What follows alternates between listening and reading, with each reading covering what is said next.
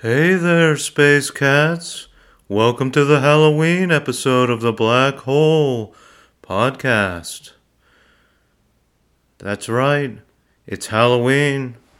So, if your semi autonomous vehicle becomes possessed, call Mitch, the auto exorcist, at 412 440 3450. That's right, all you spooks out there, call the number. And you can trust Mitch to investigate your vehicle. Seriously, though, welcome to the Halloween episode. Uh, Trafnet episode 5. Um, and uh, just going to give a quick update on the progress of the Trafnet platform company nonprofit. Uh, I spoke with a lawyer uh, with a law firm, and they gave me an estimate on how much it would cost to uh, become a nonprofit. Uh, out of their privacy, I guess I won't disclose that. Um, originally, they said it's based off of in- income, joint income between my wife and myself, which makes sense. A lot of wealthy people form nonprofits to uh, avoid taxes. So, um, but uh, spoke with the lawyer. They said I have to form a board of uh, oversight board to facilitate the nonprofit.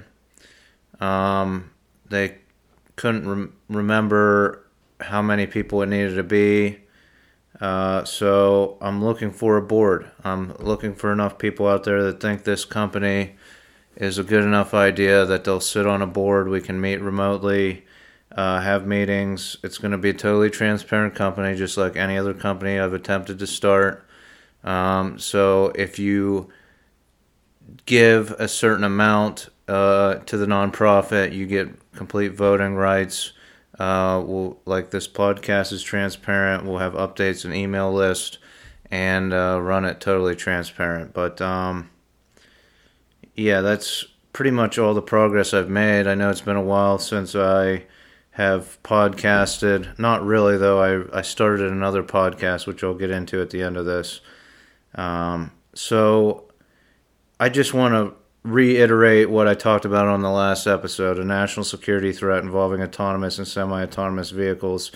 And uh, my point is, is that these wireless companies uh, it might be fine to send a video or a picture or talk to someone across the country using this the wireless company's technology, but we're talking about four or five thousand pound vehicles, one ton vehicles on roads, hurtling towards each other, and you're gonna you're gonna trust wireless companies' technology, the existing wireless network, which was probably built as cheaply as possible as anything in uh, and it seems like anything in capitalism is. Not that if the government did it they would do it any better. They take the lowest bidder as well. But i guess my point is is that you know we should have a standardized extremely secure network if we're going to jump into autonomous uh, vehicles. And on that note here in Pittsburgh, an autonomous uh, vehicle company just closed. I don't know if this podcast has anything to do with it. Uh, I think they're just going into the next phase where they partner with the actual automobile manufacturers, their two largest investors. Um, but they've shut their doors. They were worth $7 billion at one point. Um, saw their cars all on, around the roads in Pittsburgh. Uh, so, you know, I'm not like I said, I'm not against autonomous vehicles if they help disabled people get to different places or the elderly get to different places and have more freedom. But you, can you call it free? I mean, basically, these autonomous vehicles, this technology is the privatization of the American roadway, right? Eventually, the propaganda machine is going to say, the autonomous vehicles are safer than uh, individual drivers, so you have to have an autonomous vehicle, or you have to uh, pay some kind of fine, or pay for some kind of extra technology in your car. I mean, it's it's eventually they're going to say if you want to be on the roadways, you have to have this technology from these private companies rather than trusting individual drivers on a roadway system that was built by taxpayer money. So you're going to pay those taxes. You're going to pay taxpayer uh, money to pave the roads and maintain the roads, but then to basically be able to take a vehicle that can get you to point A to B rather quickly, you're going to have to go through private companies um, totally and completely. Not that we can distill our own gasoline either. I mean, you need private companies to drive cars and stuff like that too, as it is, but it's it's taking it to another level, I believe. So, um, if you want open and free roadways, uh, align yourself with the Trafnet company, and we'll work on uh, seeing how hackable these vehicles are, as well as these other traffic strategies I proposed in the last four episodes. And uh, I want to talk about another traffic reducing uh, measure specifically for cities and towns. Um, well, it can be applied to the country as well, I guess. But on my street, uh, they just tore a hole in the street in the sidewalk. This is the third time our street's been torn up in the past two years, year and a half. Uh, people have to move their vehicles. You can't park on the street, and they they put up signs that have a month long date period so that you you can't park there for a week, but they only you know they put the signs up on Monday, but they might not start on the project till Thursday. Uh, you know, and then they finish in a day or two, but you know, it's it's kind of a pain in the butt, and like I think it could just be so much more organized. And I've expressed this on multiple platforms how this could become more organized. What it is is, I mean, there's gas line issues. They're upgrading the gas lines under the streets to the individual houses, and there's lead pipe issues here in Pittsburgh where a lot of houses have lead lines going into them and they're getting replaced slowly through different programs. The city's not doing a blanket replacement. They might uh, speed it up a little bit more now that they have this infrastructure money. But like my house has a lead line going into it, um, and we haven't replaced it yet. And I, I feel bad going and replacing it and getting the street ripped up again. Uh, and that's why I say it could be so much more organized. Like um, that's why I should have a, a platform, some kind of a online platform, because we would organize things so much better and use technology so much better. I feel. Um, but you have the Nextdoor app, uh, and that's just kind of a. It's based on your address. It's like a social media platform, um, but you input your address and it kind of maps out everybody that's in the neighborhood. Uh, also, I think Facebook had a neighborhood aspect to their platform. I never haven't tried it yet. I don't know if that took off or if it's still going. Either of these platforms, here's my idea. Um, you allow a street, like my street's like 200 yards long, 150 yards long, maybe. Um, you allow that street, the people to organize using the platform, and every homeowner on this street every landlord on the, anybody that owns a building on the street, they can make an offer. They can say, "I will give two hundred dollars towards replacing my lead line, my lead water line." Uh, that's so. It goes into a giant pool for the whole street, and eventually we can take and say, "Look, we have."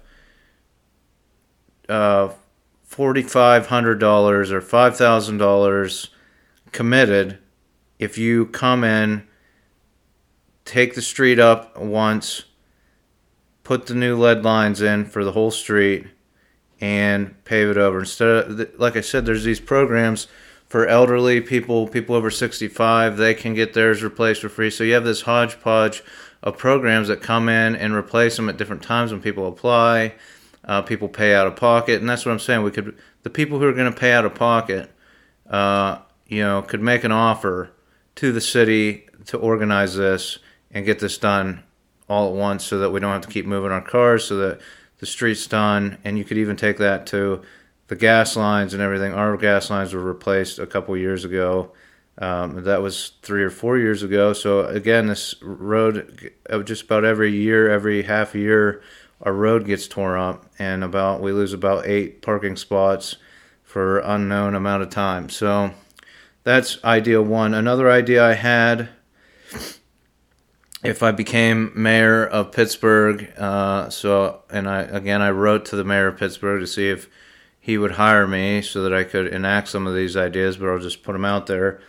Uh, we should have a parking valet task force that works hand in hand with construction companies that are tearing up streets and also works with the Pittsburgh Parking Authority, uh, the parking uh, the parking structures and stuff around the city, even the private ones, and they work out a deal. And this this task force, and I would happily head this task force if if uh, a mayor out there wants to put me on this, but we would work with the construction company, find out what street's going to be shut down, how long it's going to be shut down for, instead of just a vague one week or one month.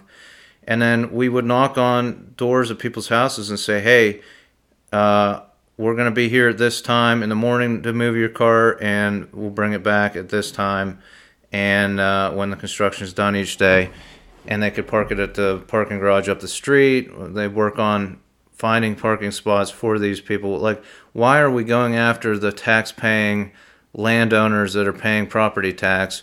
and nailing them with tickets and towing their vehicles when there's a construction project. Why why wouldn't we have a parking task force that can uh, help facilitate clearing these cars out. It's not that hard to knock on doors and find out who owns cars and things like that, and give people warning ahead of time and work it out a lot better. So um, that's another idea I had was uh, parking valet task force uh, that can work on other parking issues, which I might get into uh, at a later time, or I could talk to a mayor of a major metro city and purvey some of these um, ideas.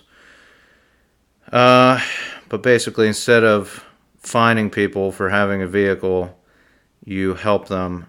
You know, especially these elderly people. If you could move their car for them and move it back when the at the end of the workday, I think that would be helpful, and I think it's a good idea. And maybe some cities already do this, uh, but Pittsburgh doesn't, that's for sure.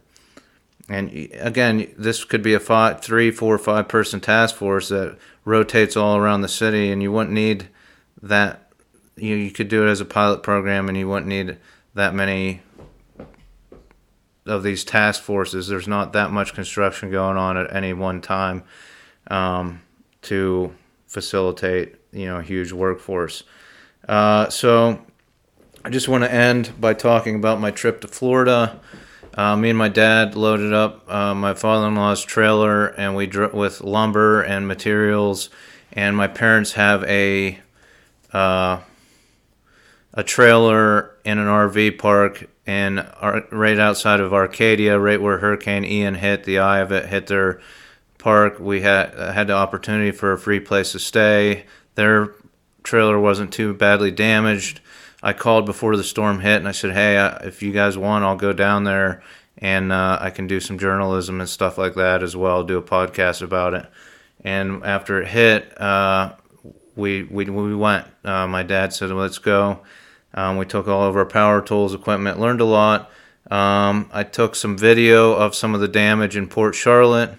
I took that video and I set all six episodes of the fifth 15 minutes per episode podcast. It's called Hurryin' to Florida. That's H U R R dash E or I E A N I A N. Sorry, hurry like Hurricane Ian to Florida.